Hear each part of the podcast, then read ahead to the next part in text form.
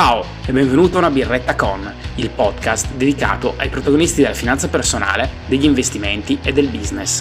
Seguici se vuoi apprendere tutti i segreti e il punto di vista di chi ha avuto successo in questo ambito.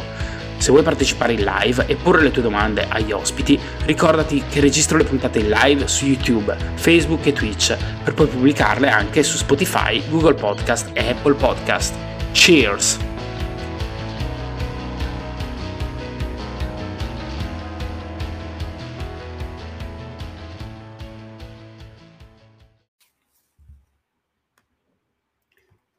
Eccoci qua, siamo live. Buonasera a tutti, buonasera Gabriele. Ciao. Buonasera, grazie per l'invito. Grazie a te Gabriele per aver accettato. Siamo in un orario un po' insolito per una birretta con, solitamente abbiamo anche la birretta. Avremmo potuto fare l'aperitivo, ma siamo tutte e due un po' ai eh, Sì, colpa mia, colpa mia per l'orario perché diciamo mi sveglio troppo presto e quindi rischiavo l'orario solito, diventava un po'... a che ti svegli solitamente? A che ora ti svegli al mattino? Eh, adesso mi sto svegliando verso le 6, 6 e mezza, insomma, per esigenze eh un po' di famiglia, no? di... più che di lavoro, quindi bisogna svegliarsi presto. quindi la sera arrivo stanco. No, un ottimo orario perché anche io mi sveglio alle 6 e dire mi ha cambiato la vita svegliarmi presto. Eh. Devo eh dire sì, io pure ero un notturno, diciamo, sì, prima della famiglia. quei tempi, quindi... quei tempi eh, lì sì, però eh, ci si abitua, insomma. Sì, sì, si cambia, questione di abitudine. Eh, ti presento a chi non ti conoscesse. Gabriele Del Mese è un investitore è un imprenditore, è uno start-upper, parleremo della sua esperienza recente in Mani con Manevitz, esperto e competente, appena finito, completato un round di finanziamento per la sua startup Manevitz, che tra l'altro ha avuto un estremo successo, ci parlerai un po' della tua esperienza. Manevitz è un software completamente sviluppato da Gabriele e dal suo team, per, la, sostanzialmente per monitorare i propri investimenti e per assistere l'investitore nel, diciamo, nelle dichiarazioni fiscali degli investimenti, soprattutto sui conti esteri e sulle cripto, almeno in, in questa prima battuta è nato per questo. Eh, Gabriele è uno sviluppatore, corretto? E anche, diciamo, nel, comunque un software engineer. Insomma, Nasco così. Nasce così, quindi ha... Ma, io direi anche un trader, un investitore, cioè là, ha avuto anche un'esperienza come trader, ho visto online, eh, collabora con Affari Miei, quindi l'avrete sicuramente visto nel, nei, nel podcast su Soldi insieme a Davide Marciano, che è, un, è, già stato anche lui ospite in una birretta con, quindi è persona più che piacevole, più che sicuramente interessante per parlare oggi, oggi come oggi, visto che i mercati oggi sono effervescenti, purtroppo non c'è nulla da ridere perché la situazione è abbastanza tragica nel mondo, eh, sicuramente però è, è, più che la persona adatta ecco, per, parlare, per parlare oggi così, per parlare, fare due chiacchiere oggi. Grazie Gabriele, vuoi aggiungere qualcosa alla tua presentazione?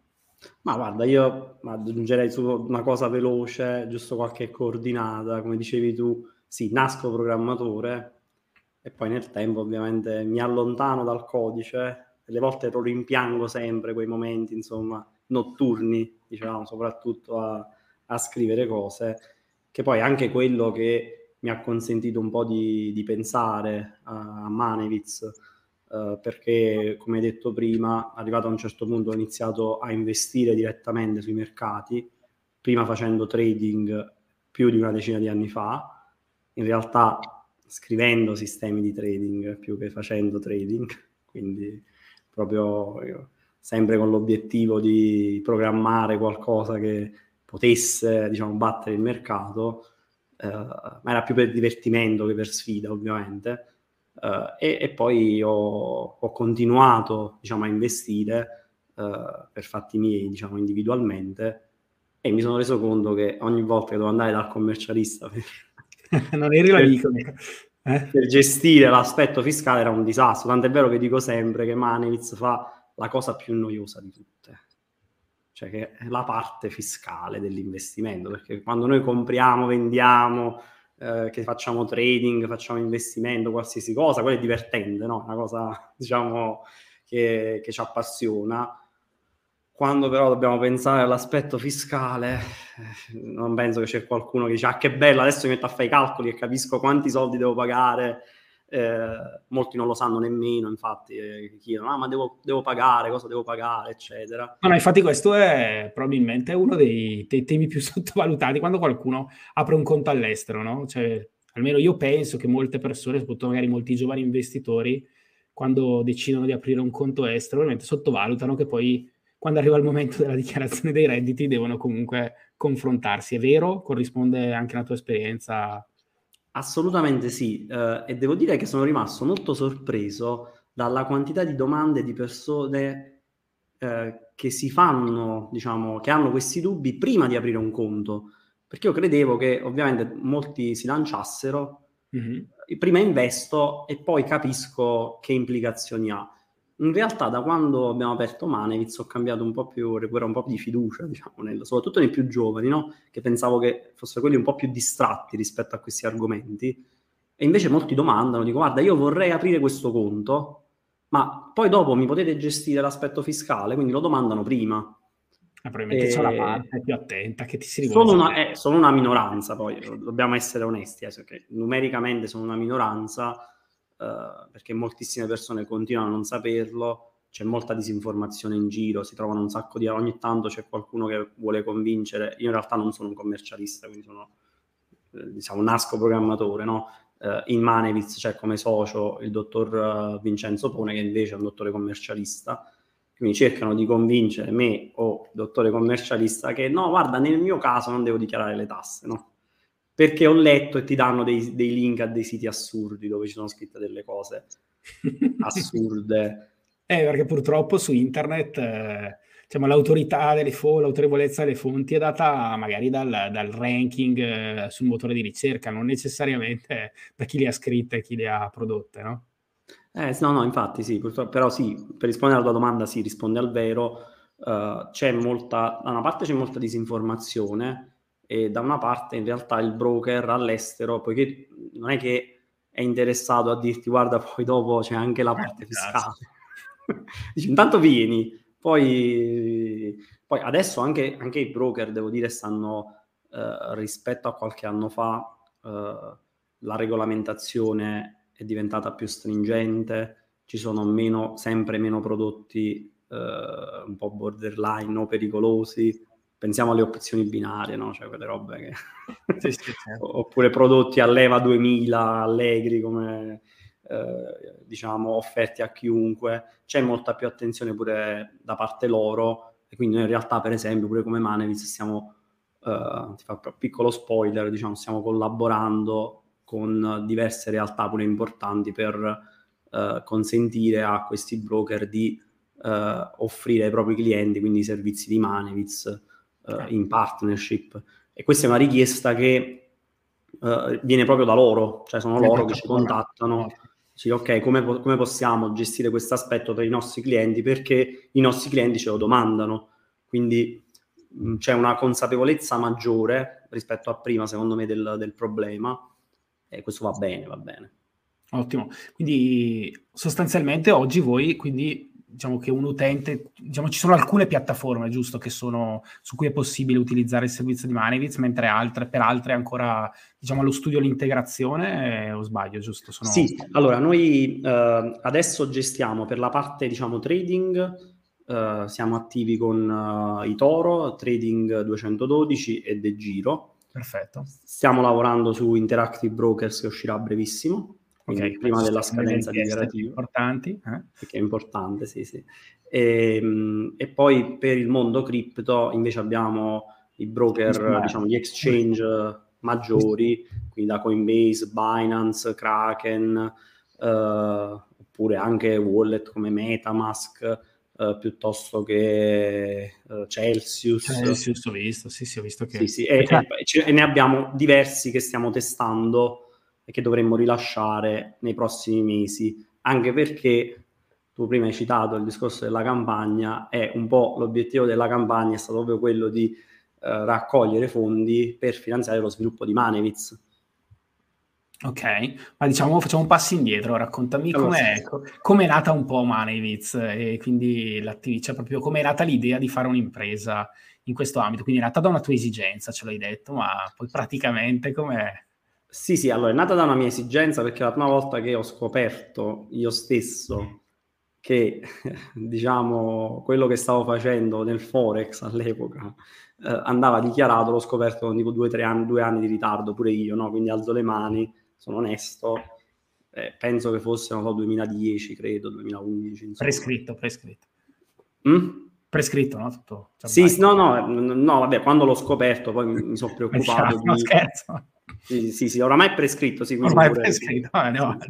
oramai è prescritto. Era un'altra epoca storica comunque, c'erano meno controlli, quindi in realtà quando molti dicono, eh sì, ma tanto quello io non ho mai dichiarato, non è mai successo niente, sì, fino al 2017-2018 poteva anche essere, qualcosa poteva passare anche sotto traccia. Adesso è molto più complicato, cioè quasi impossibile, cioè sfuggire alle maglie del grande fratello del fisco, diciamo.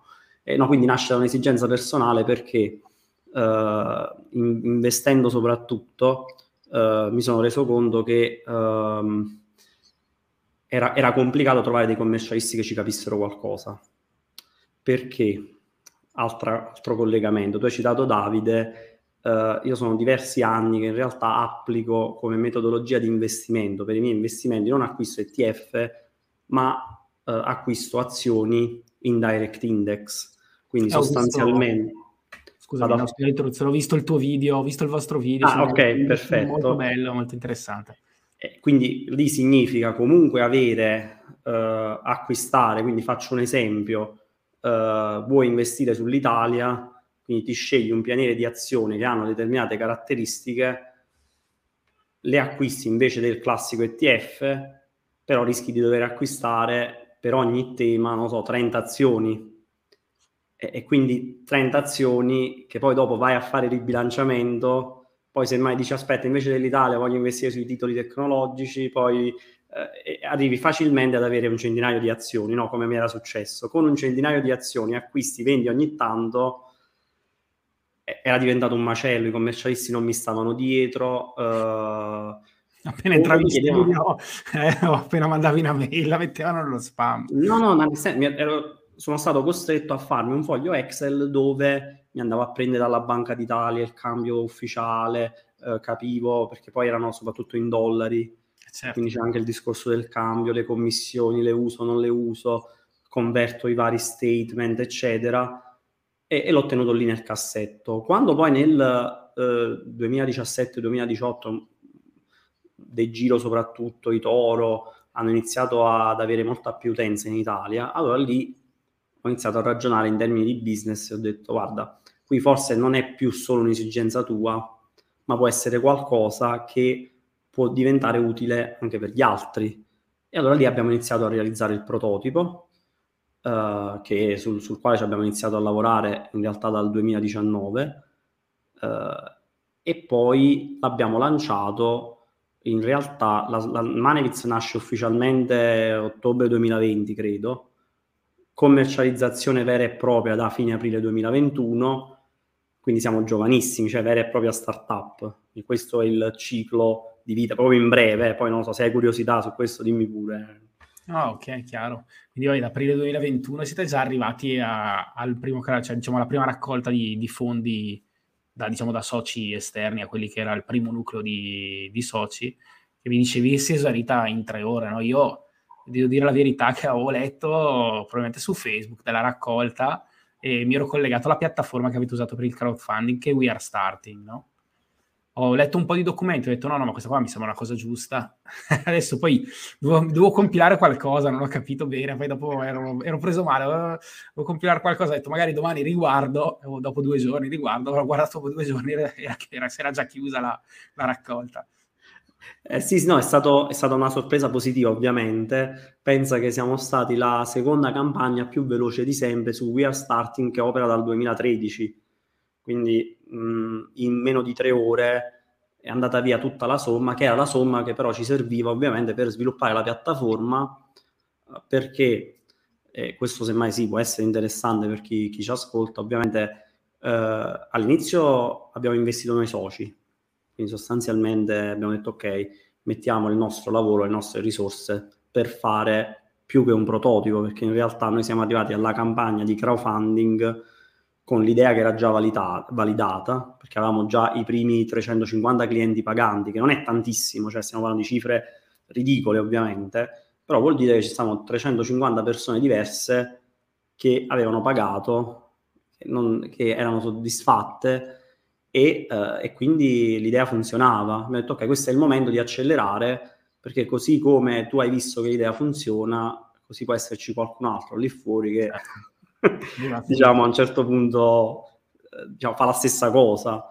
E il momento era ideale perché soprattutto sulle cripto 2021 è stato un altro anno particolare, 2020-2021 è stato un biennio di nuovo particolare, ma anche per il mondo degli investimenti. Eh, pensa tra le varie statistiche carine, eh, tipo Schwab, che è uno dei maggiori broker statunitensi, in una delle relazioni trimestrali eh, più recenti, diceva che eh, in pratica un terzo dei suoi conti sono stati aperti post pandemia. Cioè, quindi, eh, e, e, questa relazione era, penso, più o meno metà 2021. Probabilmente ad oggi la metà dei conti di un broker storico sono stati aperti post pandemia, cioè quindi tantissime persone nuove che si sono approcciate sui mercati eh, che hanno ovviamente bisogno, se investono all'estero, eh, in broker low cost, di supporto di un servizio come Manivitz. E beh, immagino invece che, cioè, immagino che anche queste piattaforme estere di cui abbiamo parlato prima, quindi dei giro intratti broker, siano cresciute, almeno ho visto leggendo i loro, diciamo, i documenti principali, sono cresciute in maniera spaventosa. Non so che numeri abbiano realmente in Italia, però immagino centinaia di migliaia, no? Sì, sì, sì, no, stanno crescendo a ritmi molto, molto importanti, ma perché del resto, allora, investire, per esempio, sia, sia in ETF, in ETF forse ancora ancora si può fare con la banca, no? Perché non certo. è che devi acquistare la frequenza, insomma, tutte queste cose. Eh, esatto, sì. Eh, però se vuoi investire in azioni diventa complicato per tutta una serie di motivi, cioè sia di commissioni, ma sia anche perché oramai De Gio non ce l'ha ancora, ma tanto lo farà presto, però sia Interactive che i Toro, per esempio, o anche Trading 212 offrono l'acquisto di quote frazionate, quindi non è che devi avere 3.000 dollari per comprarti un'azione certo. Google, no? Sì, sì, soprattutto come dicevi tu nell'ottica del direct indexing alla fine. Eh... Eh, sì, sì, perché io prima non, non, potevo farlo, cioè avrei sempre voluto farlo perché ricordo che il primo articolo che lessi eh, era, non lo so, penso, non si chiamava nemmeno così, direct si chiamava in modo diverso, insomma, eh, 2015-2016, però come, come lo facevi a fare? Eh, lì certo. devi mettere quote anche omeopatiche, no? Che ne so. C'è anche un per cento, dice un per cento, cioè a meno che non è un milione di euro, allora eh, ti riesci a comprare Google, però Google non te la puoi mai comprare, no? Con un portafoglio certo. normale. Eh, quando invece sono uscite tutte queste, queste piattaforme, allora è diventato interessante, altrimenti prima il mio portafoglio era composto di, so, di 20-30 azioni massimo, ma non era un vero e proprio direct index, era diciamo prendi le azioni che ti sembrano più convincenti, una parte lo lasci in ETF e, uh, e investi soltanto su, nel mio caso, i titoli tecnologici, i SaaS, eh, vengo da quel mondo, quindi diciamo... mondo è. Eh, sì. Ok, ma cosa che ti volevo chiedere? Sono completamente dimenticato. Vabbè, ah no, scusami, sì. Cioè, diciamo che volevo fare un, un, ulteriore passo indietro, no? Perché invece investire all'estero? Perché mi pare di capire che tu sia un grande fan anche del regime dichiarativo, a prescindere dal fatto che, voglio dire, tu hai, hai creato uno strumento per il regime dichiarativo che sostanzialmente va a risolvere un problema e diciamo che accedere a piattaforme estere dà un vantaggio in termini economici, però mi sembra di capire, cioè oltre mi sembra di capire, eh, sono arrivato anche alla convinzione che il regime dichiarativo possa avere una serie di vantaggi, no? soprattutto sì. in certe situazioni. Assolutamente. Allora, in realtà tu quando, sei, quando investi in Italia investi solitamente, se non lo chiedi, nel regime che si chiama amministrato, che significa che tu ogni volta che fai una transazione è l'intermediario, la banca, che calcola quante tasse dovresti pagare. Quindi tu versi le tasse in quel momento. Col regime dichiarativo invece tu raccogli tutto e so- in sostanzialmente fai il conto delle tasse da pagare eh, diciamo l'anno dopo, l'anno successivo, in particolare il caso più estremo, qualcosa che è acquistato a gennaio 2021 certo. e se è andato in gain, quella plusvalenza tu in realtà la puoi pagare a luglio 2022, ah. no? quindi 18 mesi dopo, cioè 18 mesi dove hai più capitale a disposizione per poter fare le cose e risolve anche un problema del regime amministrato che eh, anche su questo io eh, ho sempre sottovalutato l'interesse che c'è per il recupero delle minusvalenze, perché tantissimi dicono ah, ma ho, ho, delle minusvalenze da recuperare, no? E allora io un po' ingenuamente dicevo, vabbè, ma ho detto questa gente che perché? Cioè, con i mercati che salgono, soprattutto in una situazione di mercati che salgono, come fai ad avere un sacco di, di minusvalenze da recuperare? E questo in molti casi poi dopo eh, mi è capitato di vedere che dipendeva proprio dal regime amministrato. Perché? Faccio un esempio semplice semplice in sostanza, se tu il primo gennaio vendi una cosa e uh, in, plu- in, plusvalenza, fai una plusvalenza diciamo di 10.000 euro, no? Quindi 10.000 euro di tasse da versare, e poi dopo uh, accumuli delle minusvalenze, in realtà tu quelle tasse lì le hai già versate in quel non momento, quindi non le, non le, vai a compensare. Quindi a fine anno tu dici, ma scusa, ma io ho 10.000 euro di plusvalenze, 10.000 euro di minusvalenze, e perché, se, perché ho pagato 10.000 euro di plusvalenze? Do, dove stanno questi soldi? E, e, quindi perciò ci sono tantissime persone che uh, cercano modi per recuperare le minusvalenze perché, perché ovviamente non sanno bene come funziona il regime amministrato, vendono e comprano del resto come giusto che sia, non pensando all'aspetto fiscale, perché non è che devi comprare una cosa perché ti deve dare un beneficio fiscale, eccetera ma per altre ragioni ovviamente, e poi si trovano questa sorpresa. Quindi sì, in sintesi, il regime dichiarativo conviene eh, anche se operi con la banca italiana perché ti consente di avere più flessibilità e di pagare le tasse che devi pagare realmente in un momento successivo. Mm-hmm. Così come forse il direct indexing invece consente, anche in quel caso lì, diciamo, ha un vantaggio fiscale dato dal fatto che riesce a compensare plusvalenze e minusvalenze sui singoli titoli, mentre sugli ETF plusvalenze e esatto. minusvalenze non li compensi. Esatto, poi c'è anche quella, quell'altro vantaggio che ovviamente se tu investi in direct index... Ciao Maurizio, che è un po' che non ci sentiamo. se investi in direct index ovviamente hai il vantaggio di poter recuperare minusvalenze che hai generato in qualsiasi modo perché tanto sono azioni, quindi le azioni si recuperano, uh, quindi sì, c'è questo vantaggio collaterale che è sicuramente un modo migliore. È un aspetto un po' trascurato, no? A volte, come dicevi tu, giustamente uno investe perché gli piace, però spesso non è che pensi all'ottimizzazione del, dell'aspetto fiscale, o meglio, fino ad oggi in realtà è, visto, è, sempre stato visto un po' come un peso, no? Poi devo andare a fare la dichiarazione, mamma mia, devo andare dal commerciale. Eh sì, sì, no, esatto, sì, sì. Diciamo lo scopo deve essere proprio quello, guarda, poiché è semplice, vai sulla piattaforma, carichi l'estratto conto, in qualche ora ti dai il risultato, non, non costa una cifra esagerata, quindi eh, la valutazione, lo scopo di Manex vuole essere anche un po' quello, cioè dare la possibilità eh, agli investitori di decidere dove mettere i propri soldi. Cioè se li vuoi mettere in banche italiane, li metti in banche italiane, se li vuoi investire in un broker estero, lo puoi fare perché non hai il problema dell'aspetto fiscale. Ok, top. Ma ha altre funzionalità, vero, Maneviz, che magari non sono state ancora forse non troppo pubblicizzate, eh, però... Eh, sì, sì, no, allora, in realtà allora, il discorso è l'aspetto fiscale perché quello è un obbligo di leggere, quindi, quindi essendo un obbligo di legge è semplice da, anche da vendere e da coinvolgere gli utenti, dice guarda, senti, se non lo fai ti arriva la sanzione, quindi mettiti in regola con il fisco. Eh. Funziona, no? Uh, ma noi per calcolare plusvalenze e minusvalenze ovviamente abbiamo tutta una serie di dati e quindi c'è anche un aspetto di monitoraggio che è un po' nascosto nella piattaforma, eh, ma di monitoraggio degli investimenti anche in relazione per esempio a un benchmark, no? eh, che vuole essere anche una sezione un po' più educativa dove tu rispetto al tuo investimento, al tuo portafoglio, che sia di ETF o che sia di azioni, ti scegli un benchmark di riferimento che puoi cambiare tutte le volte che vuoi e vai a vedere come stai andando rispetto al benchmark sia rispetto al, cioè ci sono varie formule, varie, gra- vari grafici, la composizione, eccetera, eccetera, però il, il, discorso è capire sempre la differenza rispetto al benchmark delle tue performance, perché dire sì, sto guadagnando il, ho guadagnato il 20% post pandemia è bello fino a un certo punto perché se i mercati hanno fatto più 100% e tu hai guadagnato più 20%, insomma non è così bello il tuo portafoglio, no? Eh certo, cioè, sempre Quindi... tutto relativo, poi dopo eh, vedremo dopo questi giorni, soprattutto se hai guadagnato il 20, dove vai a finire. Ma eh sì, esatto, sì, sì. Poi, no, ma anche perché lì il punto è con quale rischio hai guadagnato questo 20% poi? Eh, certo.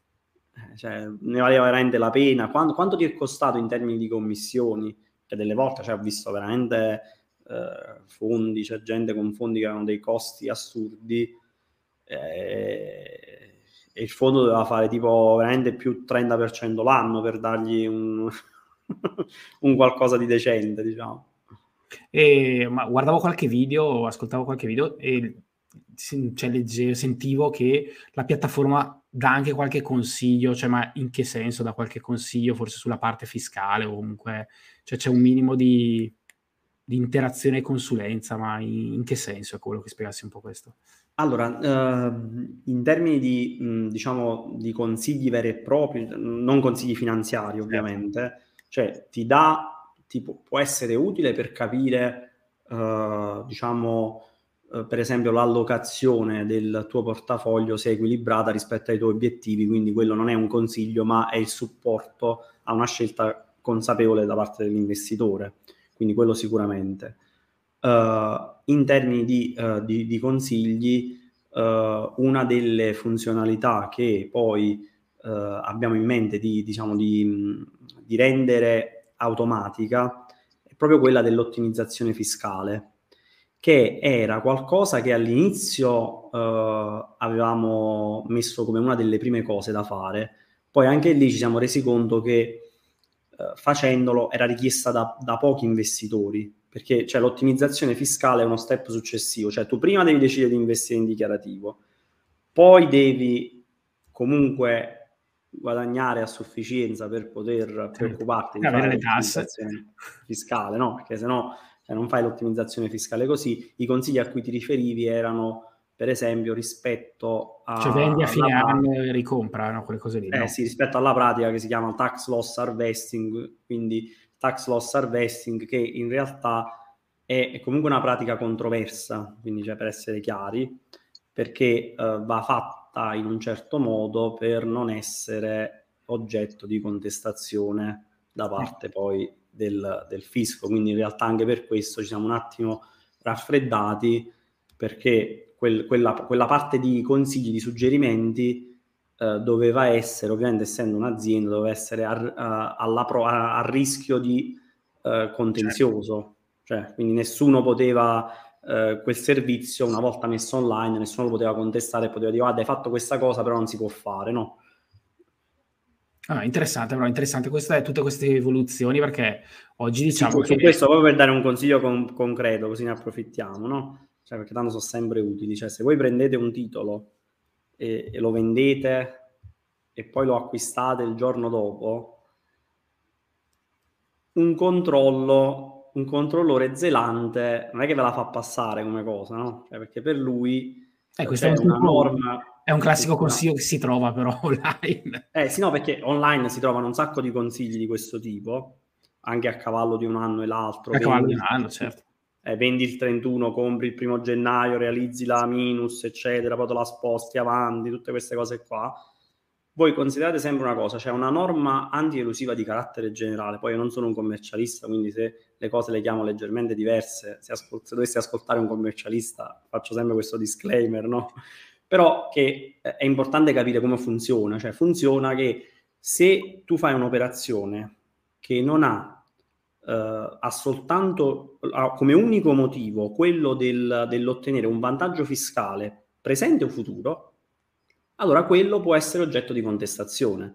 Se tu vendi un titolo il 31 dicembre lo acquisti il primo gennaio, quando viene il controllore, tu che cosa gli racconti?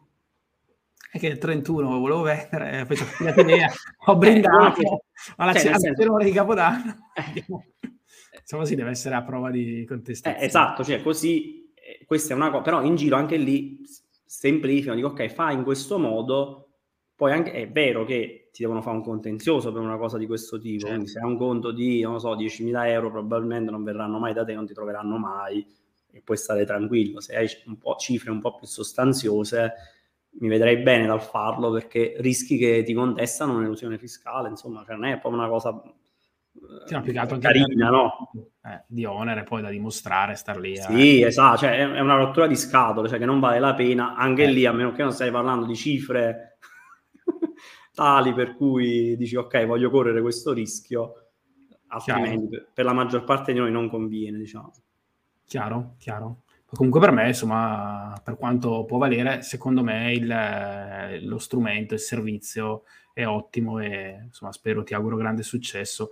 Mi, mi ha un po' mh, bah, sorpreso, no, cioè volevo capire perché, se avevi valutato, se avevate valutato, visto che comunque siete un team, eh, mi pare di capire, abbastanza, già abbastanza ampio, sia di investitori che poi di, di persone che lavorano in, questo, in questa società, se avevate valutato alternative per il finanziamento della crescita, che immagino poi comunque insomma, i, i mezzi finanziari ci vogliano, servono all'inizio di un'attività di questo tipo che vuole subito scalare.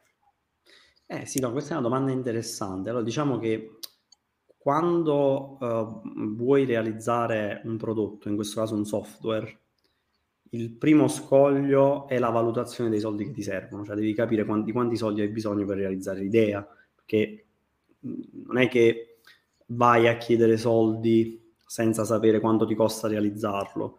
Quindi almeno quello che ho visto, e noi siamo concentrati molto su questo, e um, il primo scoglio è quello. Noi abbiamo deciso prima di fare il prodotto e poi di chiedere uh, un finanziamento. Se invece tu chiedi il finanziamento prima di fare il prodotto, ovviamente mm. devi avere un'idea buona, devi avere un team che, voglio dire, abbia mh, le caratteristiche, riesca a convincere gli investitori a puntare su, su di loro e uh, un, un piano chiaro per uh, eseguire quello che tu hai in mente. Il piano chiaro prevede anche una pianificazione importante perché moltissime start-up, una società di cui sono socio, è una software house, che è quella anche che è socia di Manevitz, e noi abbiamo lavorato con tantissime start-up che hanno finito i soldi Vero, hanno finito i soldi perché fanno una raccolta anche un ra- tramite crowdfunding o il classico friends and family, quindi raccolgo pure, non lo so, 100.000, 200.000 euro tra gli amici, i parenti, i fornitori, i clienti, le persone a me vicine. Mi faccio fare il software da una startup. Mm-hmm. Mi rendo conto che è molto più complicato di quello che avevo in mente. La startup, cioè il fornitore ovviamente mi chiede più soldi, l'agenzia che mi segue il marketing mi chiede più soldi, è arrivato a un certo punto ho finito i soldi. E semmai non ho ancora quella traction, per usare il termine tecnico, quella trazione tale che mi permette di fare a meno di finanziatori, di vivere di vita propria. Quindi primo consiglio, almeno che mi permetto di dare, è quello di eh, quando si decide di passare all'azione, eh, è sempre meglio cercare di avere lo sviluppo interno, cioè almeno una parte dello sviluppo, perché affidare completamente lo sviluppo di un servizio, di un prodotto, cioè va bene pure per le cose industriali, la stessa cosa, all'esterno ti espone a un rischio, cioè devi essere davvero bravo a uh, pianificare i tempi che ti serviranno e quindi i costi che ti serviranno per lo sviluppo. Se invece lo sviluppo è interno, male che va, ti guardi tra i soci e dici ok, ci dobbiamo mettere un mese in più di sviluppo, dici, ti guardi, dici ok, va bene, facciamo. Eh, hai fatto la domanda, ovviamente avete pensato ad altre eh, forme di, di, finanziamento. L'idea del crowdfunding ci piaceva proprio come possibilità di eh, raggiungere persone diverse, cioè investitori diversi, perché noi potevamo anche eh, raccogliere i soldi privatamente, quindi il classico friends and family, quando li raccogli i soldi privatamente, però, secondo me c'è un problema anche di trust, perché certo. sei tu e il tuo amico, tuo cugino, tuo parente, il tuo fornitore, il tuo cliente, no? la persona con cui hai delle relazioni, che si deve fidare soltanto di te. Non c'è un vero e proprio intermediario, in sostanza. Poi in alcuni casi c'è l'intermediario, perché lo puoi fare anche cioè, con, con un intermediario autorizzato però in sostanza si deve fidare veramente di te della valutazione che tu gli hai dato.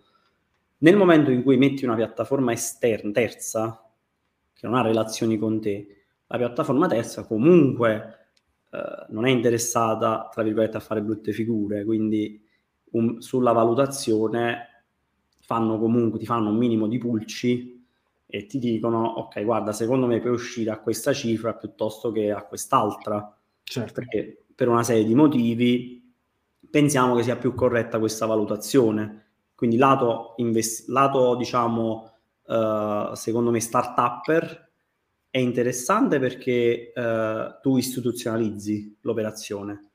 Quindi c'è un soggetto terzo che è una certo. garanzia anche per gli investitori, anche se stiamo parlando soltanto di tua zia, tuo zio, il tuo migliore amico, eccetera, no? È una garanzia, stanno mettendo i soldi in una, in una campagna che è gestita da una piattaforma che è autorizzata dalla Banca d'Italia, eccetera, eccetera.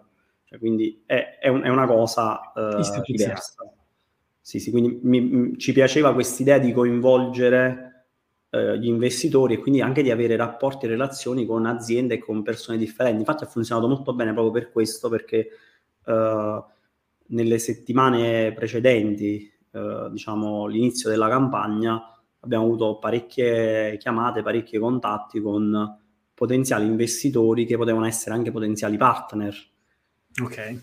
Eh, che altrimenti, diciamo, con la stessa velocità pro- probabilmente avremmo, ci avremmo impiegato mesi per avere stesse, gli stessi contatti. Lì l'abbiamo avuto tutto condensato in un mese e quindi questo per, uno, per una startup, per chi vuole fare impresa, è fondamentale perché avere più relazioni ti consente di uh, avere più opportunità di far conoscere il tuo marchio di, di, di, far conoscere il tuo prodotto, di avere semplicemente qualcuno a cui chiedere una cosa. Cioè non, perché non è che fai la startup, sei da soli fuori dal mondo, no? ok. Quindi sì, è, è, un'esperienza che consiglio io, cioè consiglio di okay, fare... Uno per l'istituzionale, cioè diciamo per la forma istituzionale, comunque per la serietà, la professionalità sì. del processo, e due comunque per le relazioni, per i soggetti con cui ti metti in contatto.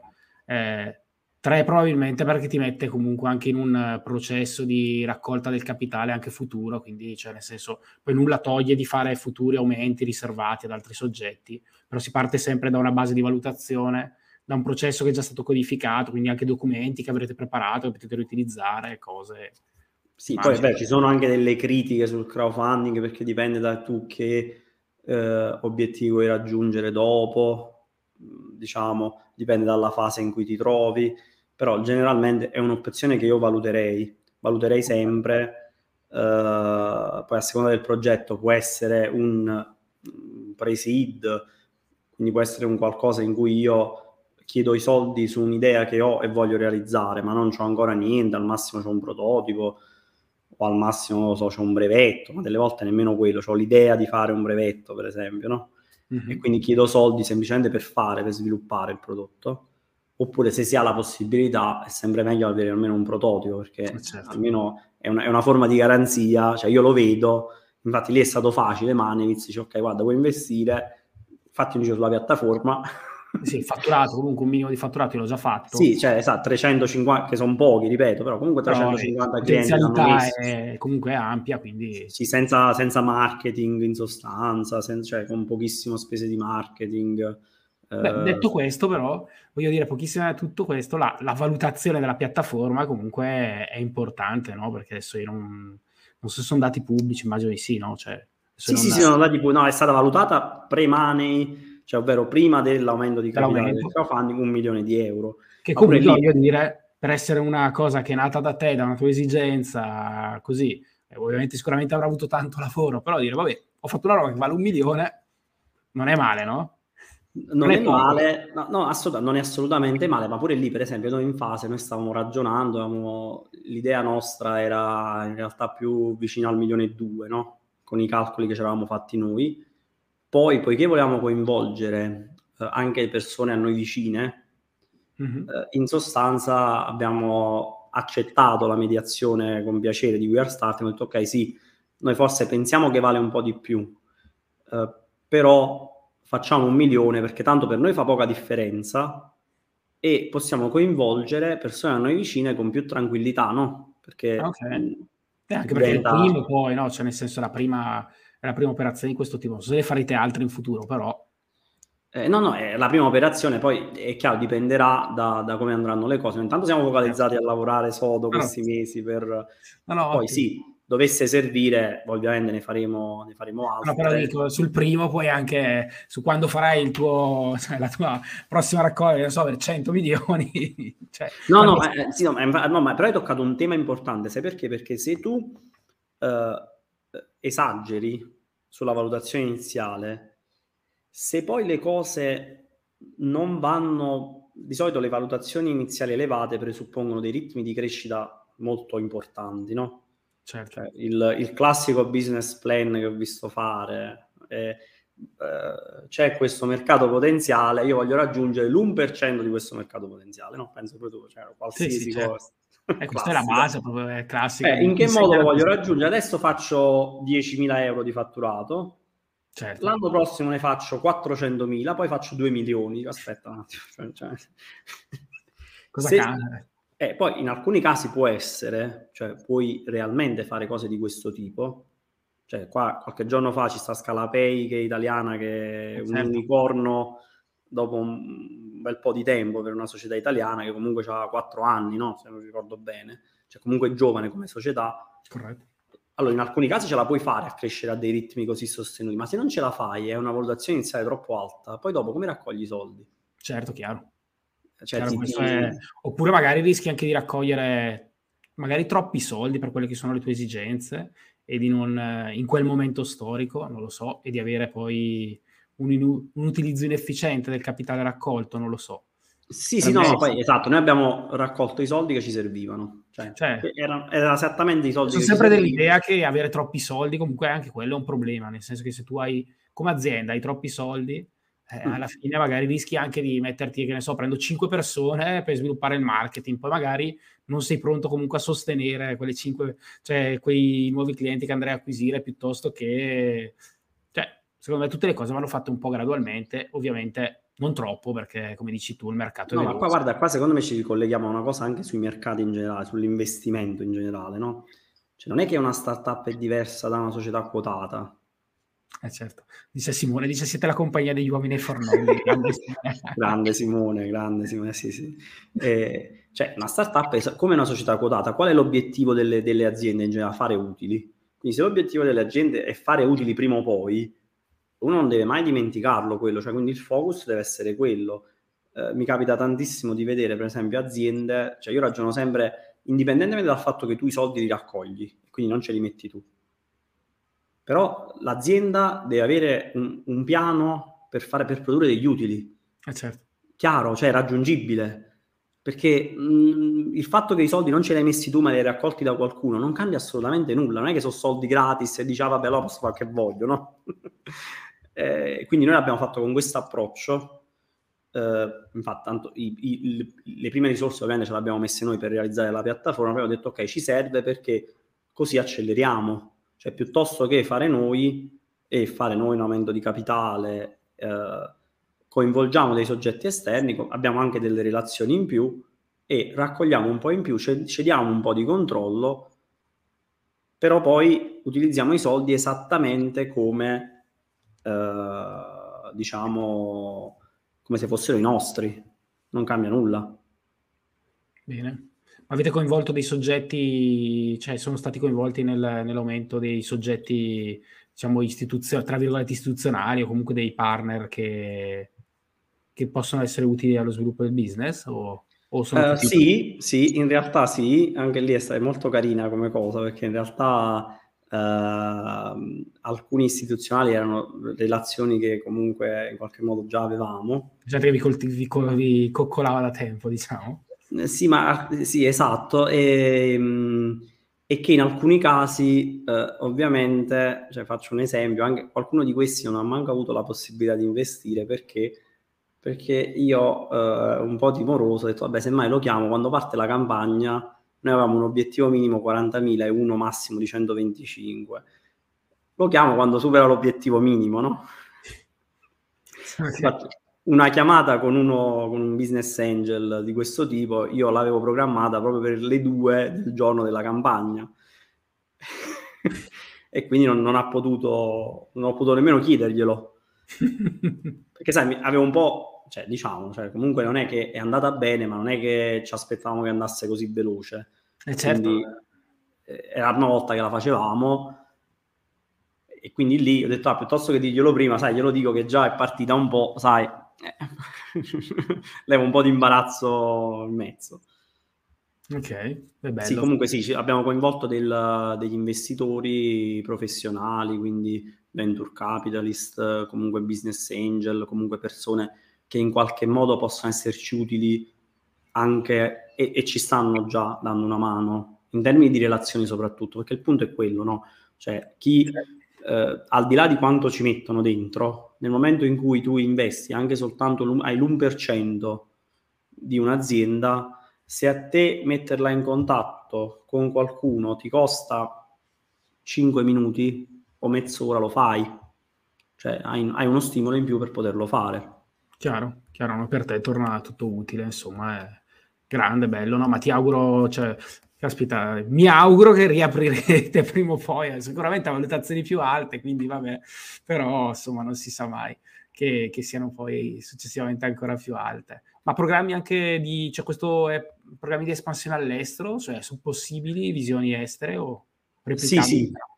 Noi dobbiamo decidere sostanzialmente in quest'anno, uh, stiamo già lavorando per capire all'estero su quali nazioni andare eh, quindi con dei partner, soprattutto dal punto di vista fiscale, capire quali sono più simili, su quali non ci sono competitor e su quali diciamo abbiamo anche la capacità di poter penetrare il mercato eh, senza eccessivi, cioè con un buon costo di acquisizione, diciamo. Quindi stiamo facendo questa analisi nel corso di quest'anno e, e decideremo entro la fine dell'anno se vale la pena uh, andare all'estero e quindi svilupparci, diciamo, in, un, in, una direzione, oppure se insistere sul lato italiano e poi valutare, uh, certo. diciamo, perché sì, anche lì il rischio è che se ci sono delle nazioni dove sono già dei Manevitz francese, allora a quel punto, se non troviamo una nazione dove possiamo andare, a quel punto meglio che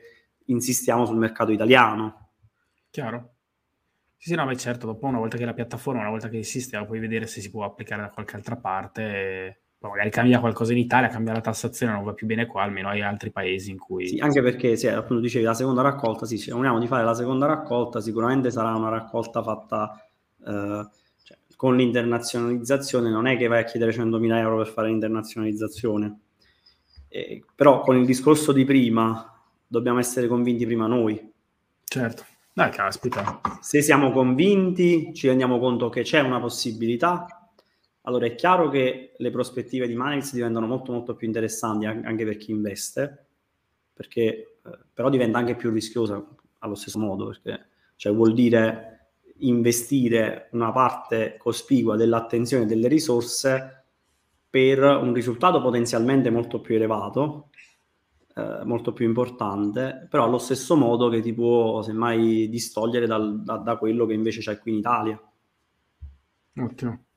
Ma tu hai ancora altri cappelli oltre a quello di Manivitz? O cioè ti, ti sdoppi, ti triplichi o, o sei solo allora, Manevitz? No, allora diciamo una, sono socio di, di, una software house che è socia di Manevitz, un po' tipo, capito, Matrioska.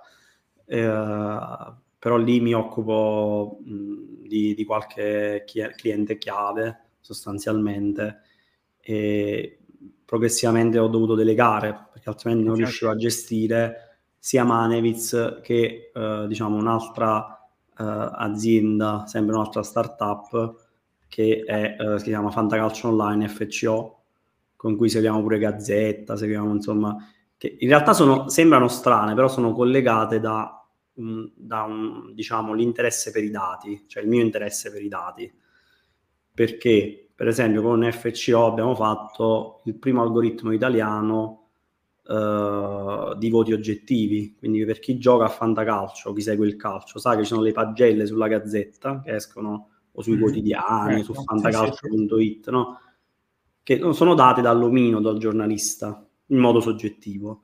Noi qualche anno fa abbiamo preso tutti i dati, li abbiamo rielaborati e in tempo reale c'è un cervellone che converte tutta una serie di dati raccolti in un voto per ogni giocatore. Quindi tu ti vedi la partita e ti vedi i voti dei giocatori in tempo reale che cambiano, quindi pure lì in realtà è data analysis, analisi dei dati, estrapolazione dei dati, eh, e cose di questo tipo. Perché pure in ambito finanziario, per esempio, mi sono occupato di fare backtest di sistemi di trading, eh, validazione di portafogli modello, valutazione del rischio eh, di, eh, di pa- rischio patrimoniale proprio in generale, no? Quindi, ma, ma io ho questa situazione, mi fai delle simulazioni per capire il mio rischio di rovina, cose di questo tipo. E, quindi l'unione è quella, sembrano cose strane, però sostanzialmente hanno questo punto in comune. Ah, caspita. E caspita, e soprattutto vai, mi sta venendo in mente, ma la, anche ascoltando le tue interviste pensavo a quanto tutte queste tipo di startup o comunque queste iniziative fintech o comunque quanto i dati, quanto la tecnologia cambieranno il mondo degli investimenti, il mondo delle banche, il mondo finanziario in generale. Penso che veramente ne vedremo delle belle, no? Perché cioè, se gli ETF sembravano il massimo della, sofisticazione, cioè della sofisticazione, della semplicità, ma lo strumento moderno oggi già super, sembra già qualcosa di vecchio, no? mentre ne parli, anche se molti sono rimasti a, al libretto postale o al bot, però cioè, in realtà oggi siamo arrivati a un livello di Alex di Frazze, ma saremo, cioè, fra cinque anni ci sarà qualcosa di completamente diverso, reso possibile da... Ma anche l'approccio proprio alla gestione del denaro sarà completamente diverso. Ma sì, ma tu allora pensa negli Stati Uniti, per esempio, Uh, se qualcuno conosce Markowitz, no? Certo. Quindi quello che in qualche modo è il responsabile dell'impostazione della maggior parte dei portafogli che uno ha, che vede in giro, perché alla fine la frontiera certo. efficiente, certo. eccetera, eccetera. Uh, lui collabora con uh, Acorns, che è un'azienda statunitense che sostanzialmente ha come obiettivo quello di automatizzare tutto questo processo di, selezio- di investimento, di selezione degli strumenti, di ribilanciamento, eccetera, eccetera. E, cioè, quindi capisci che se un premio Nobel, uno come Markowitz, entra in una cosa commerciale, e questo è solo uno degli esempi, ce ne sono tantissime realtà di questo tipo, che stanno investendo tantissimi soldi. Quindi oggi, come dicevi, siamo talmente tanto veloci che l'ETF ci sembra già vecchio. Non abbiamo ancora degli strumenti per fare, per esempio, direct index in maniera automatica, in maniera semplice, però ci arriveremo prestissimo. E quando ci arriveremo, probabilmente ci sarà ancora qualcosa di più no, elaborato che oggi non, non riusciamo a pensarlo perché ci sembra complicato, però dopo la tecnologia ce lo renderà semplice. eh, a suo tempo, per esempio, Ford diceva sempre rispetto alle macchine di non seguire troppo quello che vogliono gli utenti, perché se eh, avesse chiesto a, diciamo, a un, uh, un americano dei primi, dei primi del Novecento, ma tu cosa vuoi come mobilità, lui avrebbe risposto un cavallo più veloce, certo. quindi nessuno avrebbe pensato alla macchina. Quindi noi adesso eh, anche l'investimento diretto in azioni o anche l'ETF, non è che uno l'investitore si sveglia e dice ah io vorrei uno strumento dove investire a basso costo. Non è detto nemmeno che lo sappia che, che fosse possibile, c'è voluto qualcuno lì, ovviamente Bogle, eh, anche lì premi Nobel, Samuelson, eccetera, eccetera, che hanno ipotizzato una rivoluzione molto prima e il primo ETF andò male. Cioè il lancio del primo ETF, cioè, oramai 50 anni fa credo, cioè più o meno stiamo lì, vado a memoria, mi sembra anni 70, non ricordo bene. Mm-hmm. Cioè, quando fu lanciato è andato male, cioè, non raccolse eh, i capitali che si, si immaginava Vanguard. Eh. Quindi... Cos'è sta roba? Insomma, roba, cioè, meglio... Eh, ma lui era un visionario, giustamente dice guarda... No, no, no, però io dico veramente, cioè ambi- veramente la tecnologia applicata alla finanza mh, sta cambiando, tutte queste iniziative, cioè ce ne sono veramente un milione che uno poi fa veramente fatica, però cambiano proprio dal profondo anche l'approccio alla gestione del denaro. A... Eh, e poi c'è il mondo cripto. Eh certo, che anche quello sia un protagonista. Perché anche quello, diciamo, la rivoluzione del mondo cripto, anche lì, diciamo, la cosa che dico sempre, a Sanremo abbiamo fatto molti sì, talk ecco. Ho ascoltato un paio di talk eh, sì, sì, di... eh, legati al mondo cripto. Ho ascoltato quello con, eh, con, il fondatore di Conio. E ah, sì, quello è interessantissimo interessante Poi... su questi temi è quello di, con Andrea Medri, forse di, rock, di The Rock Trading, anche quello molto sì, interessante. Esatto, pure Andrea Medri, che, che una, cioè, diciamo, noi abbiamo in Italia The Rock Trading, che è uno dei primi, primo, l'exchange più longevo al mondo. Perché sì, sì, non la conoscevo la storia da The Second Life a, a Bitcoin, c'è cioè una roba assurda, ecco, da, collegato col metaverso, bellissima quell'intervista. Sì, sì, no, sono delle... Quindi lì pure il discorso qual è la rivoluzione vera della blockchain, delle cripto, non è tanto nel, nel fatto che è decentralizzata, e questo la gente non è che lo capisce, cioè non è, cioè, ma non, non ha un'utilità pratica è l'accesso ai capitali.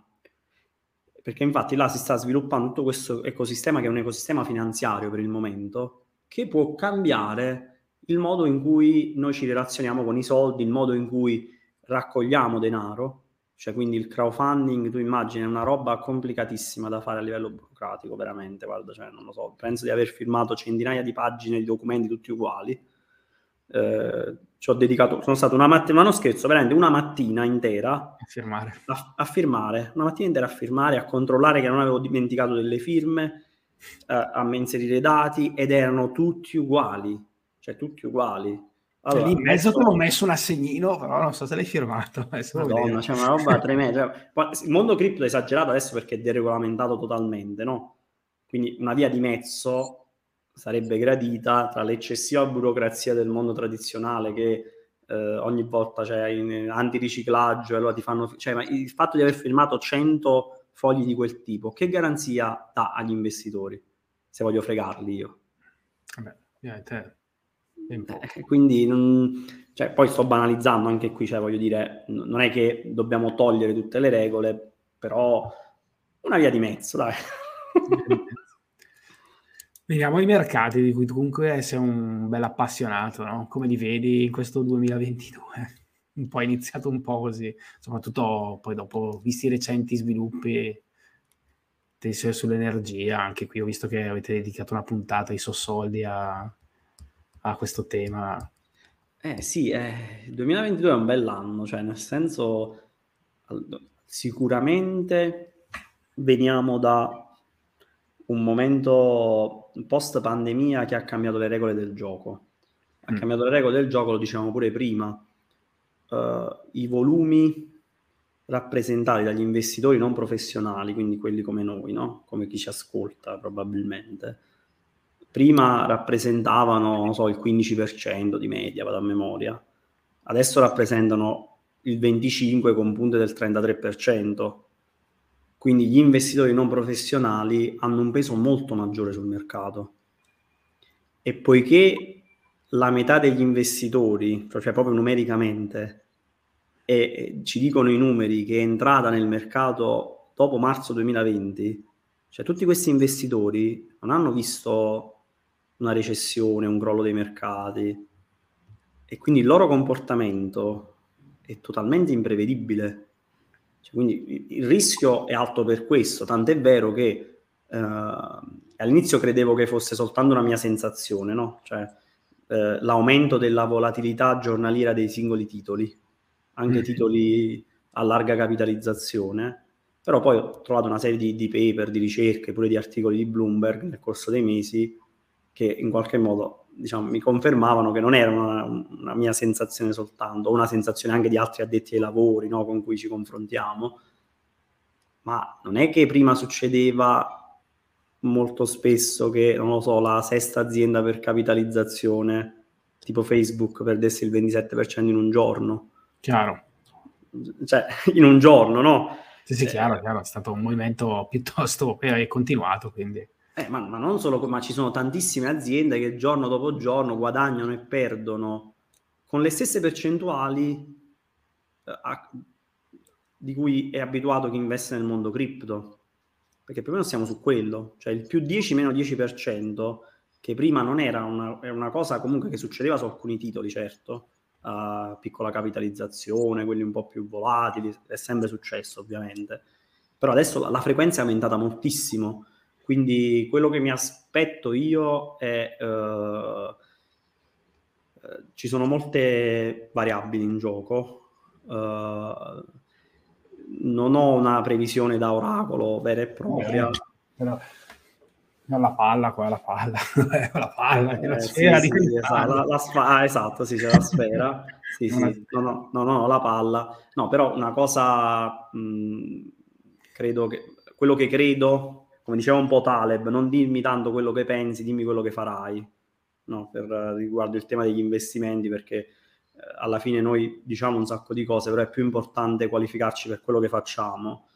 Uh, io adesso personalmente ho un po' di liquidità, no? che nel corso del 2021 ho disinvestito da varia roba che mi era, mi, soprattutto investendo in direct index, puoi immaginare, ho una, una, serie di aziende che ho dovuto vendere con sofferenza perché erano cresciute talmente tanto che non avevano più senso, no? cioè veramente una in particolare, faccio un esempio tipo HubSpot, no? che è un'azienda mm-hmm. che mi piace, però quando quando ho visto che era cresciuta in modo talmente tanto esagerato, cioè conoscendo bene il business... Ho che non era cresciuto nello stesso modo, immagino.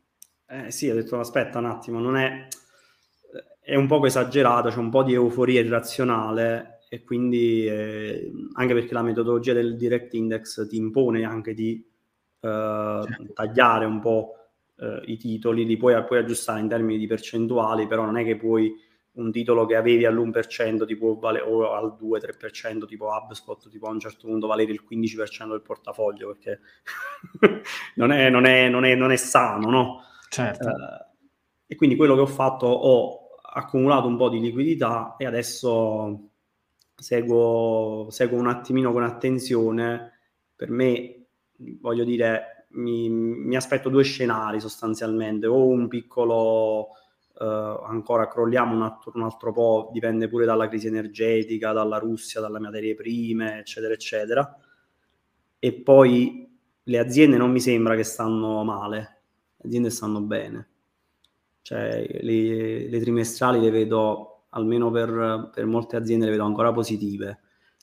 Quindi non sono così negativo sul, sul mercato, sono negativo però sulla, sulla reazione delle persone quindi nonostante secondo me non siamo alle porte di... i dati ci dicono che non siamo alle porte di una recessione, è possibile che a un certo punto le persone si spaventino, soprattutto gli ultimi arrivati, e producano un crollo dei mercati. Però se dovesse accadere, io sono pronto ad entrare, ovviamente. Quindi cioè, questo è quello che aspetto. È il problema che sì, sì, non sono così convinto che le persone, cioè che i giovani investitori, probabilmente questa storia però l'hanno sentita mille volte, no? Questa del fatto che quando scendono i mercati poi bisogna comprare, quindi forse è l'occasione che aspettano, quindi mi aspetto, mi aspetto che, boh, come ci sono state... Eh, però lì, lì psicologicamente è tosta perché... Cioè deve essere veramente forte la discesa per, per spaventare le persone, secondo me. Eh, allora, deve essere veramente forte o deve essere lunga eh, deve essere lunga. Lunga. Perché sì, sì. è facile resistere un mese come durante la pandemia, cioè da febbraio a marzo. Se comincia a essere mese... prolungata, il giovane che tipicamente ha scarsa pazienza e tutto, comincia a dire, beh, ma allora basta borsa, forse meglio soldi in discoteca, no? Eh, cioè... Esatto, cioè quello, il rischio è un po' quello, e poiché sono, una, sono un volume considerevole, ovviamente possono produrre problemi sui mercati, diciamo, questo è. Però non vedo catastrofi, cioè se dovesse accadere, anche perché poi dopo, soprattutto se non hai esperienza, tu dici vabbè adesso compro sul meno 30, poi ti avvicini al meno 25, dici no vabbè ma qua continua a scendere, semmai com- compro meno 35, poi compro meno 40, poi non compri. Eh certo. L'ho vista fare tantissime volte sta eh beh, l'abbiamo fatta anche tutti noi, no? Cioè nel senso che no, è un errore che spesso... No, tanto io metto per esempio gli ordini, li metto sempre a mercato chiuso mm-hmm. e non li cambio. Stop. Eh, no, no, ma poi dopo con, la, con, gli anni, con qualche capello bianco in più, riesci un po' a gestirti, però non sempre, ecco. Eh sì, sì, no, vabbè. poi le cose di impulso le facciamo tutte, cioè non è che... Non, qualche errore lo facciamo tutti, però devo dire la verità che giustamente, come dici tu, sarà interessante vedere i giovani investitori. Questa è una cosa che mi interessava molto quando il mercato saliva, come poi, che tipo di generazione di investitori sarebbe creata. E adesso vedremo alla prova della, del primo crollo se cosa succederà a questi investitori. Eh, ma tu considera che adesso leggevo la statistica su Bloomberg che uh, mi sembra tipo il 50% delle aziende uh, che compongono il, il, il Nasdaq 100 mm. sta perdendo più del 30%. ok, quindi è, è seria la questione. Ne, negli ultimi due mesi, era tre mesi, adesso non ricordo il time frame, quindi vuol dire che praticamente chiunque, cioè Nasdaq, cioè, se investi in azioni dirette hai diversi titoli, cioè, ma, ma anche i titoli fa Robin Hood sta perdendo l'81% dal massimo, Zoom, Peloton, cioè pure titoli eh, PayPal, Facebook l'abbiamo detto, no? Cioè sono tutti titoli che perdono 60, 70, 80%, quindi tu dici, ah, ma io ho investito in Facebook, in Zoom, eh, PayPal, eh, sono abbastanza tranquillo, no? Aziende che crescono, ma crescono davvero, questo come dicevi tu, in realtà crescono. Eh no, crescono cioè... davvero, no? Sì, poi semmai Facebook adesso si è un attimo fermata, però si è fermata, cioè non è che... Eh, cioè... Sì, cioè, però se vai a vedere gli utili sono ancora utili, dici caspita. Sì, no, ma con tutte le cose, però dici, ovviamente tu hai la percezione che se investi in Facebook, in PayPal, eh, non lo so, pure in Nvidia, queste cose qua, ovviamente non è che dici, non è che sto correndo un rischio, sto investendo nella startup poi vedi meno 50, meno 60, dici, oddio, cioè, ma pure Moderna, per esempio, no? Moderna, meno 70%, sa? Buonasera. Buonasera, Mr. Derry ci saluta. Eh sì, e quindi dai, siccome ultimamente faccio questo gioco con gli intervistati, un gioco alt- altamente diseducativo, me ne rendo conto, ci pensavo, ci pensavo stamattina, dicevo mamma mia che brutta roba che sto facendo, più quello che non bisognerebbe fare. Ma se ti dovessi dare 10.000 euro da investire oggi su un titolo, o anche su una cripto se vuoi, dove li metteresti? Da rivendere al 31-12, eh, quindi... Da rivendere nel corso di quest'anno? Nel corso di... Eh, no, al 31, cioè io al 31-12 guarderò... Ah, al 31-12. Eh, voglio vedere al 31-12 dove siamo arrivati. Per adesso ho guardato ieri siamo, eravamo, i primi tre intervistati eravamo messi tutti piuttosto male, ma cioè, i primi due intervistati mi sono messo anch'io, io, e io ero, ero quello messo peggio, quindi ma non ho ancora dichiarato in cosa li ho messi i miei 10.000. Mm, eh, questa è una bella domanda, una bella domanda, vediamo. Così, insomma, cioè, ovviamente il consiglio sarebbe, insomma, si investe un attimo con un po' più di tempo, però... Sì, sì, non è un consiglio finanziario, non è, è una simulazione... Così è, classico... è un gioco diseducativo. Un gioco, sì, altamente diseducativo. Diseducazione uh, Ma guarda, io in questo momento dovessi... Uh, sto facendo mente locale, aspetta, fammi vedere una, faccio una cosa ancora spulcio nel mio portafoglio così vedo. Diciamo in questo momento chi potrebbe essere eh, perché la giornata di oggi incide comunque nel senso che non è una giornata banale. Eh sì no però eh, sto guardando adesso no, è positivo eh, ho visto anch'io. Eh no sta facendo sta andando bene comunque no quindi ma guarda io mh Ok, bah, io direi, vai, fa- faccio una roba proprio, diciamo, altamente rischiosa. Proprio altamente rischiosa. Eh beh, c'era questo senso, dai. Sì, sì, dai. Eh, butto il jolly su... Vediamo un pochettino. Vai, butto il jolly su Fubo. Fubo? Sì. Mi ammetto di non conoscerla. Streaming. Streaming, ah, caspita. Streaming di sport. Streaming di sport.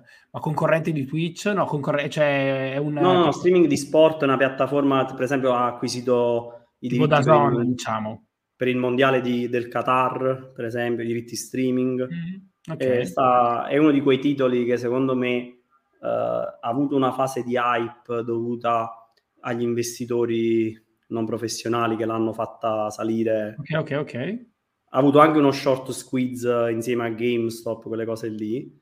Ok. Poi secondo me, eh, col... perché faccio questa puntata? Perché è collegata al discorso che abbiamo fatto prima. Eh, è quello un po' che potrebbe accadere sui mercati, quello che è successo. Se guardate il grafico di Fubo, vedete che è un grafico veramente assurdo. Cioè, veramente una roba che, diciamo, da, mala... da, da, da cuori forti e, Mazza da 25, eh, no, anche di più, più di 25 qua, i massimi era... No, ma è arrivata cioè, a un massimo di 70, se non vado errato. Ah, ok. E, allora, è partita da 10 perché era una SPAC. Guardavo un anno io, sì. Vediamo un po sì, è partita da 10 dollari perché era una SPAC, quindi è arrivata tipo a 70 nel giro di, di poco, tipo tre mesi. Poi primo crollo, poi diciamo su e giù, e poi è stata scaricata in maniera anche troppo aggressiva, secondo me perché è vero che era esagerato quell'ottimismo che c'era iniziale, però comunque è un'azienda che, che cresce e quindi o due sono le cose. Allora, o il mercato va proprio in recessione, quindi questa continuerà a scendere, farò ultimo, diciamo, in sostanza nella, nella classifica. Mm-hmm. Perché questa eh rischia beh, di pe- se, se, il mercato per, perderà ancora un 15-20%, questa si dimezza, no? Quindi veramente è un non titolo, però sta guardando anche a me piace, è bello. No, come grafico è spettacolare perché ovviamente poi quando c'è stata tutta la, la rotazione, quindi l'allontanamento dai titoli growth, è stata una di quelle aziende che è stata eccessivamente eh, penalizzata. E quindi per fare una cosa un po' così borderline, questo o vinco sì, o arrivo che... punto al, al, primo o all'ultimo posto, diciamo, dai.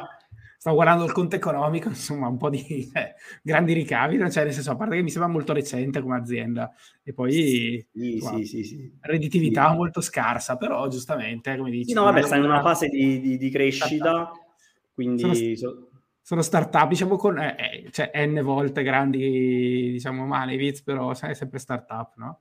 Sì, no, no, è sempre una startup assolutamente e, e infatti è rischiosa, cioè, veramente, cioè, questo qua oscilla il prezzo da fare più 100% a fare meno 70%, cioè parliamo veramente di questo.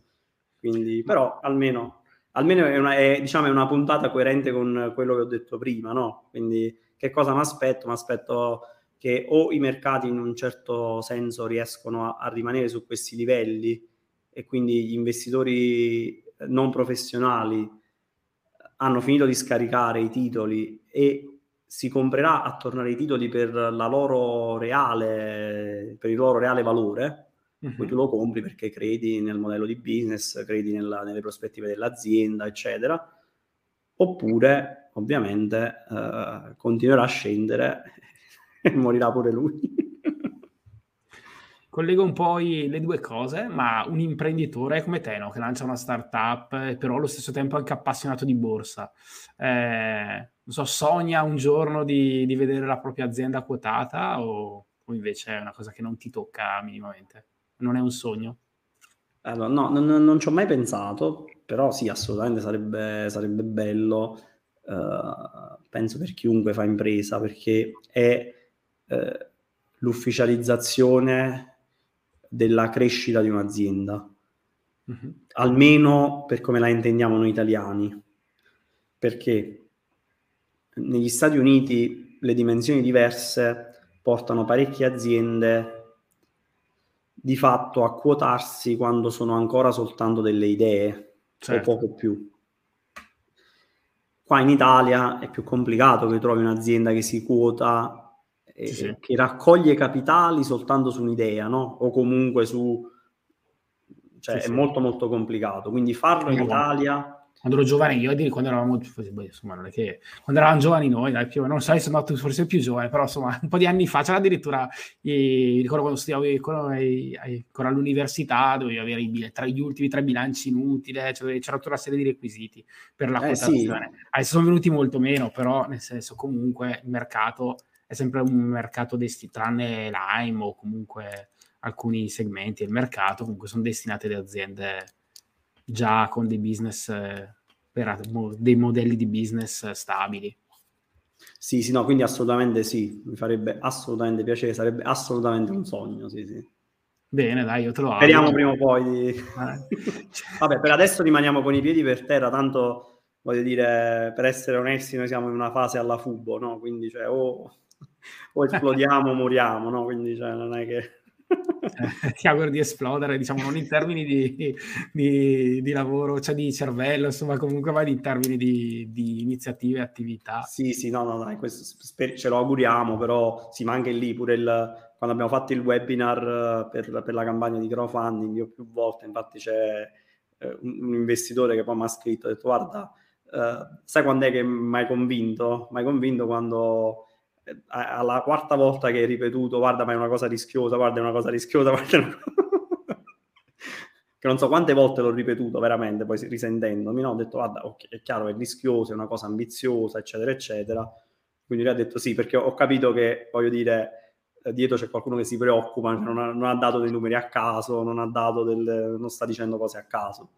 Ecco, scusami, questo forse è un aspetto che interessa chi è a casa. L'investimento invece in crowdfunding da parte delle, dei, di, degli investitori retail, insomma delle persone, delle persone, secondo te è un investimento, è un, un asset che può rientrare in un patrimonio di un investitore o deve essere preso a mo' di un gioco oppure si possono fare pochi investimenti ma mirati? Cioè, qual è cosa, come lo valuti tu? Allora, secondo me lì, allora, il primo aspetto da considerare è che è vero che c'è, investendo soprattutto in startup innovative, c'è il vantaggio fiscale che recuperi eh, il 50%, fino al 50%, diciamo, però il primo consiglio che, che, do, che mi permetto di dare è di non considerarlo, cioè quello è un benefit aggiuntivo.